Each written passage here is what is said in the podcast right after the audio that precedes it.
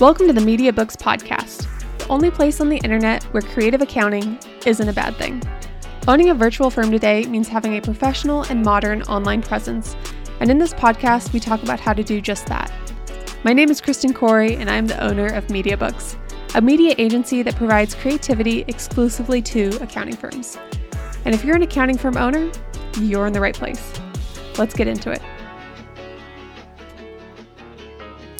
Hello, everyone. Welcome to another episode of the MediaBooks Podcast. In this podcast episode, I'm going to be talking about what accountants should be talking about this upcoming month of February. Now, this is going to be a fairly short episode um, because I think really the answer is kind of short and sweet. Um, but there's a, you know, generally a few topics you can talk about. First is end of the year. Um, you know, it's the second month of the year. Are you still wrapping up 2022? You could still talk about cleanups. You can still, you know, talk about closing out your books. Even the people that were talking about cleanups in January and got clients from that, uh, you're if you're doing a cleanup in January, chances are you're still probably working on it in February, um, just because uh, cleanups are not necessarily. Um, I would say the nature of it is not getting things done quickly. Cleanups often take a lot of time. And so uh, that's definitely content that you can be talking about even into February. Um, but generally, generally, there we go. I recommend focusing primarily on tax content for the month of February and March. And the reason I say that is because, frankly, that is what people are interested in. That's what they're paying attention to. If you're talking about advisory services, there's so many more other opportunities around the year to be talking about advisory services, so many other opportunities to be talking about bookkeeping services. Really, I recommend talking about tax content even if you do not provide tax services. And of course, we want to make sure we are on the appropriate side of things. We're not giving out bad tax information. But if you just, for example, if you just provide bookkeeping services or you're a CPA who just doesn't like doing tax services, there are still things you can talk about without giving tax advice.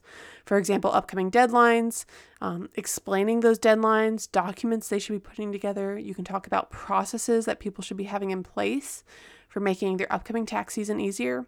For example, if you do bookkeeping services, you probably ask for receipts at some point for some things.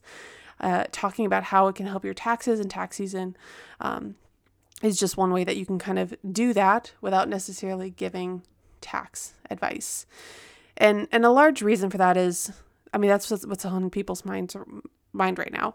Um, it's you know not consuming their all day thoughts, but let me put it this way: if you're scrolling through social media, it's February. You're scrolling through different posts. You're not super interested interested in like numbers or accounting content. Maybe a post shows up that talks about QuickBooks you're like, uh, okay, yeah, I use QuickBooks. Not right now. And you keep scrolling. You see another post that pops up about a tax deadline. Oh crap, yes, I need to submit my taxes. Oh, do I need to do 10? I have no idea if I need to do 10. Do I need to do W 2s? Are W 2s different than 1099s? What's a W 9? Is it like a W 4? Okay, this post explains it. Let me save this post and I'll come back to it later. Something like that there's this sort of urgency right now where people are more likely to pay attention to that tax content. And here's the thing you probably very much understand that, and you probably are creating a lot of tax content right now. And so if you offer taxes, great. Double down on that right now. It's okay if that's all you talk about this month, frankly, because that's what people want to hear.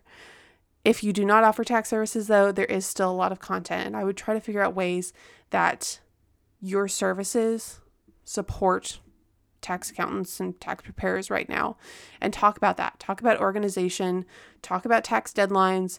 There's something, you know, if you say, hey guys, you know, tomorrow's the tax deadline to get your, you know, XYZ form in, you don't really, it's not, you don't really have to worry about a liability issue. That's something that you can source from the IRS website and you will be fine.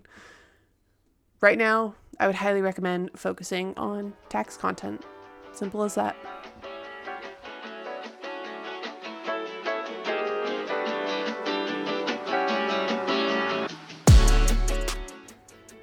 What should I write? Should I list my prices? Should I list my experience? These are just a few questions I get whenever people are working on putting their website together. There's so much information out there, and to be honest, not a lot of it is tailored towards accountants. Except, of course, for our website templates. Our templates guide you through the process of designing your own website. No coding needed. We pick a user friendly website builder, Squarespace, and provide you with step by step training videos to answer the most popular FAQs you get as you build your website. To learn more about our website templates built for accountants, check out mediabooksagency.com backslash website dash templates.